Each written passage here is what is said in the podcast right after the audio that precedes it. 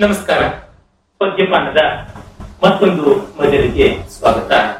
ಈಗಾಗಲೇ ನಾವು ಪದ್ಯಪಾನದಲ್ಲಿ ಛಂದಸ್ಸಿನ ಪರಿಚಯವನ್ನು ಮಾಡಿಕೊಂಡಿದ್ದೀವಿ. ಬಗೆ ಬಗೆಯ ವರ್ಣ, ಮಾತ್ರ ಮತ್ತು ಅಂಶಗಣೀಯವಾದ ಅಥವಾ ತ್ರಿಮೂರ್ತಿಗಣೀಯವಾದ ಛಂದಸ್ಸುಗಳನ್ನ ಅರ್ಥ ಮಾಡಿಕೊಂಡಿವಿ. ಅವುಗಳನ್ನ ಅಭ್ಯಾಸ ಮಾಡಿ ಅನೇಕರು ತುಂಬಾ ಸುಂದರವಾದ ಸಾವಿರಾರು ಪದ್ಯಗಳನ್ನು ಬರೆದಾಗಿದೆ. ಇನ್ನು ಮುಂದಿನ ಮಜಲಾಗಿ ಅಲಂಕಾರಗಳ ಕಡೆ ಹೋಗೋಣ. ಕಾರಣ ಇಷ್ಟೇ, ಅಲಂಕಾರ ಇಲ್ಲದೆ ಪದ್ಯಕ್ಕೆ ಶೋಭೆ ಬರೋದಿಲ್ಲ. ಛಂದಸ್ಸಿದ್ದರೆ ಪದ್ಯ ಅಂತ ಅನಿಸ್ಕೊಳ್ತದೆ ಅಲಂಕಾರ ಇದ್ದರೆ ಅದು ಕಾವ್ಯದ ಹತ್ತಿರಕ್ಕೆ ಬರುತ್ತದೆ. ರಸ ಕಾವ್ಯದ ಪರಮ ಗಂತವ್ಯ. ಅದರ ಕಟ್ಟಕಡೆಯ ಶಿಖರ ರಸ.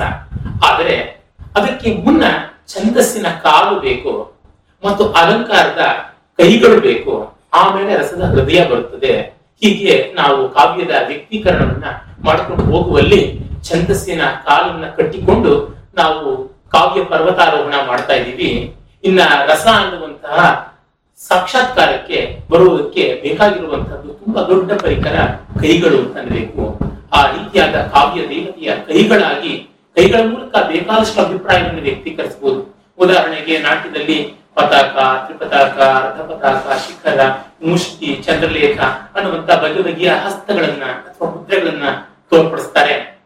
ಆ ಮೂಲಕ ಅರ್ಥ ಬೋಧೆ ಮಾಡ್ತಾರೆ. ಹೀಗೆ ಅಲಂಕಾರಗಳ ಮೂಲಕ ಕಾವ್ಯದ ರಚನೆಗೆ ಬೇಕಾದ ಒಂದು ಪುಷ್ಟಿ ಸಿಗುತ್ತದೆ. ಮತ್ತು ಅದರ ಜಾಡು ಏನು ಅಂತ ಗೊತ್ತಾಗುತ್ತದೆ. ಈ ಕಾರಣದಿಂದ ಅಲಂಕಾರಗಳನ್ನು ನಾವು ತಿಳ್ಕೊಳ್ಬೇಕು.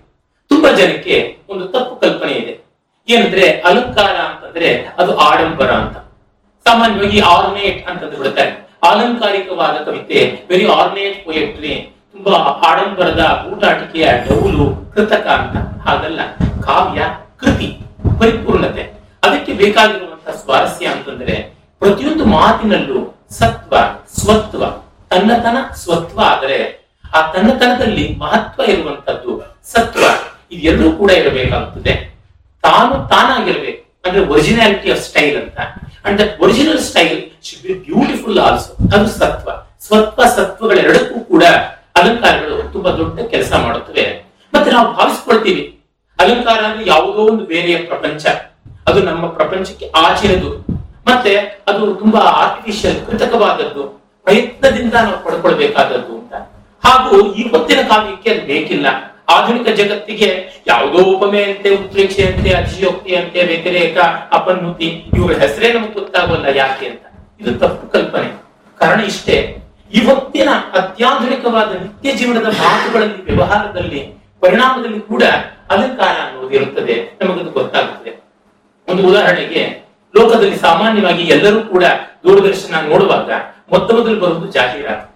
ಆ ಜಾಹೀರಾತಿನಲ್ಲಿ ಅಲಂಕಾರ ಇಲ್ಲದೆ ಇರುವುದೇ ಇಲ್ಲ ನೋಡಿ. ವಿಶೇಷವಾಗಿ ಪ್ರತಿಯೊಂದು ಜಾಹೀರಾತಿನಲ್ಲೂ ಅತಿಶಯೋಕ್ತಿ ಉತ್ಪ್ರೇಕ್ಷೆ ಅನ್ನೋದು ಇದ್ದೇ ಇರುತ್ತೆ. ಎಕ್ಸಾಜರೇಷನ್ ಅಂತ ಏನ್ ಹೇಳ್ತಾರೆ, ಅದು ಇದ್ದೇ ಇರತಕ್ಕಂಥದ್ದು. ಗಂಡ ಆಫೀಸ್ನಿಂದ ಸ್ಕೂಟರಲ್ಲೋ ಬೈಕಲ್ಲೋ ಮನೆಗೆ ಬರ್ತಾ ಇರ್ತಾನೆ. ಹೆಂಡತಿ ಯಾವುದೋ ಒಂದು ಮಸಾಲ ಪದಾರ್ಥ ಹಾಕಿ ಅಡಿಗೆ ಮಾಡ್ತಾ ಇರ್ತಾಳೆ. ಅದರ ಪರಿಮಳ ಮೂಗಿಗೆ ತಟ್ಟಿ ಎಂಥ ಟ್ರಾಫಿಕ್ ಜಾಮ್ ನಲ್ಲೂ ಎಲ್ಲ ಬೇಯಿಸಿಕೊಂಡು ಬೇಗ ಮನೆಗೆ ಬಂದು ಅವಳು ಬಿಸಿ ಬಿಸಿಯಾದ ಬಗೆಯಾಡುವಂತ ಆಹಾರ ಭಕ್ಷ್ಯವನ್ನು ಮುಂದೆ ಇಟ್ರೆ ಅವನು ಸಂತೋಷದಿಂದ ತಿಂತಾನೆ ಅಂತ ಬರ್ತದೆ. ಇಲ್ಲಿ ಇರ್ತಕ್ಕಂಥದ್ದು ಅತಿಶಯೋಕ್ತಿ ಅಲಂಕಾರ. ಎಲ್ಲಿಯೂ ಕೂಡ ಪರಿಮಳ ಧೂಮ ಲಹರಿಗಳಾಗಿ, ಲೇಖೆಗಳಾಗಿ ಬಂದು ಅವನ ಮೂಗನ್ನು ಅಡರೋಲ್ಲ ಅದಕ್ಕೆ ತಕ್ಷಣ ಟ್ರಾಫಿಕ್ ಎಲ್ಲ ತಾನಾಗಿ ಕ್ಲಿಯರ್ ಆಗೋದಿಲ್ಲ ಆ ತರದ್ದು ಹಾಗೆ ಮತ್ತೊಂದು ಕಡೆಗೆ ಯಾವುದೋ ಒಂದು ಟ್ರಾಫಿಕ್ನ ಸಮಸ್ಯೆ ಇರ್ತದೆ. ಅದು ದೊಡ್ಡದಾಗಿ ಕಾಣಿಸ್ತಾ ಇರುತ್ತೆ. ಒಂದು ಸಿಗ್ನಲ್ ಲೈಟ್ ಒಂದು ಪೆಡಲ್ ಹೋದಂತೆ ಕಾಣಿಸುತ್ತದೆ. ಒಂದು ರಸ್ತೆಯಲ್ಲಿದ್ದದ್ದು ಒಂದು ಮಹಾ ತಂದರದಂತೆ ಕಾಣಿಸುತ್ತದೆ. ಅವನು ಯಾವುದೋ ಒಂದು ತಂಪು ಪಾನೀಯವನ್ನು ಅಥವಾ ಯಾವುದೋ ಮೌತ್ ಫ್ರೆಶ್ನರ್ನೋ ಇಲ್ಲ ಇನ್ಯಾವುದೋ ಆಫ್ಟರ್ ಶೇವ್ ಲೋಷನ್ ಅನ್ನು ಬಳಸಿದ ತಕ್ಷಣ ಆ ಸಿಗ್ನಲ್ ದೀಪ ಹಸಿರಾಗ್ಬಿಡುತ್ತದೆ. ಆ ಹಳ್ಳ ಸಮತಟ್ಟಾಗ್ಬಿಡುತ್ತದೆ ಆ ಒಂದು ವಾಹನ ಸಂಬರ್ಧ ಟ್ರಾಫಿಕ್ ಎಲ್ಲ ಕ್ಲಿಯರ್ ಆಗಿಬಿಡುತ್ತದೆ. ಅಂತಂದ್ರೆ ಇದು ಮತ್ತೆ ಇರ್ತಕ್ಕಂಥದ್ದು ಅತಿಶಯೋಕ್ತಿ. ಅತಿಶಯೋಕ್ತಿ ಅಲಂಕಾರದ ಜೀವಾಳ. ಹಾಗೆ ಮಾತಾಡುವಾಗ ನಮಗೆ ಗೊತ್ತಾಗುತ್ತೆ. ಅಪ್ಪ ಅವ್ರು ಬಂದ್ರು ತಂಗಾಳಿ ಬಂದಂತೆ ಅಂತ. ತಂಗಾಳಿ ಬಂದಂತೆ ಅಂತನ್ನುವಲ್ಲಿ ಉಪಮಾಲಂಕಾರ ಇರ್ತಕ್ಕಂಥದ್ದು.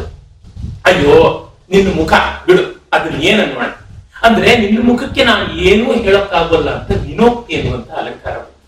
ಏನನ್ನು ಹೇಳಕ್ಕಾಗ್ತಾ ಇಲ್ಲ ಅಂತ ಹೇಳ್ತೀನಿ ಹಾಗಾದ್ರೆ ಇದ್ದದ್ದು ಇದ್ದಂತೆನೆ ವರ್ಣಿಸಿದ್ರೆ ಸ್ವಭಾವೋಕ್ತಿ ಆಗುತ್ತೆ. ಅವ್ರು ಬಂದ್ರು, ಇವರು ಹೋದ್ರು. ಇದು ಸಹೋಕ್ತಿ ಅಲಂಕಾರ.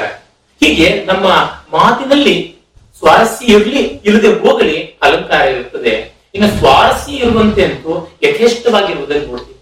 ವ್ಯಂಗ್ಯ, ವಿಡಂಬನೆ ಇತ್ಯಾದಿಗಳನ್ನು ನೋಡಿದಾಗ ನಮಗೆ ಗೊತ್ತಾಗುತ್ತದೆ. ಅದು ಎಷ್ಟು ಮೊನಚಾಗಿರುವುದು ಅಧ್ಯಾತ್ಮ ಪ್ರಪಂಚದಲ್ಲಿ ನೋಡಿ ಅಲಂಕಾರ ಇಲ್ಲದೆ ಇರೋಲ್ಲ.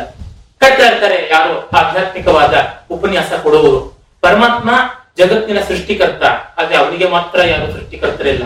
ಪರಮಾತ್ಮ ಜಗತ್ತಿನ ಲಯಕರ್ತ, ಆದ್ರೆ ಅವನಿಗೆ ಯಾರು ಲಯಕರ್ತ ಇಲ್ಲ. ಪರಮಾತ್ಮ ಜಗತ್ತಿನ ಯಜಮಾನ, ಆದ್ರೆ ಅವನಿಗೆ ಯಾವುದು ಯಜಮಾನ ಇಲ್ಲ. ಇಲ್ಲಿರುವುದು ವಿರೋಧಾಲಂಕಾರ ಅವನಿದು, ಆದ್ರೆ ಅವನಿಗೆ ಯಾವುದೂ ಇಲ್ಲ. ಈ ರೀತಿಯಾದದ್ದು. ಅಂದ್ರೆ ನೀವು ಸಾಮಾನ್ಯ ಮಕ್ಕಳ ಆಟಿಕೆಯಿಂದ ನೋಡಿ, ಅಲ್ಲಿಂದ ಪರಮಾತ್ಮದವರೆಗೆ ಉಂಟು ಈಗ ಮಕ್ಕಳು ಆಟ ಆಡುವಾಗ ಅವ್ರು ಹೇಳ್ತಾ ಇರ್ತಾರೆ ನಾನು ಈ ಒಂದು ಆಟದ ಸಾಮಾನನ್ನ ಇಟ್ಕೊಂಡು ಆಟ ಆಡ್ತಾ ಬೇರೆ ಲೋಕಕ್ಕೆ ಹೋಗ್ತೀನಿ, ಅಥವಾ ಬೇರೊಂದು ದೇವತೆಯನ್ನ ಕಾಣ್ತೀನಿ ಮತ್ತೊಂದು ಅಂತನ್ನುವಾಗ ಅಲ್ಲಿ ಭ್ರಾಂತಿ ಉಂಟು.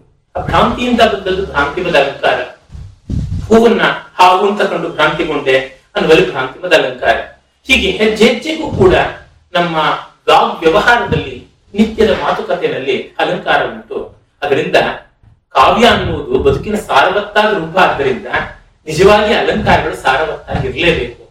ಬೇರೆ ದಾರಿ ಇಲ್ಲ ಅಂತವುಗಳ ಪರಿಚಯವನ್ನ ನಾವು ಕ್ರಮವಾಗಿ ಮಾಡಿಕೊಳ್ಳೋಣ. ನಮಸ್ಕಾರ.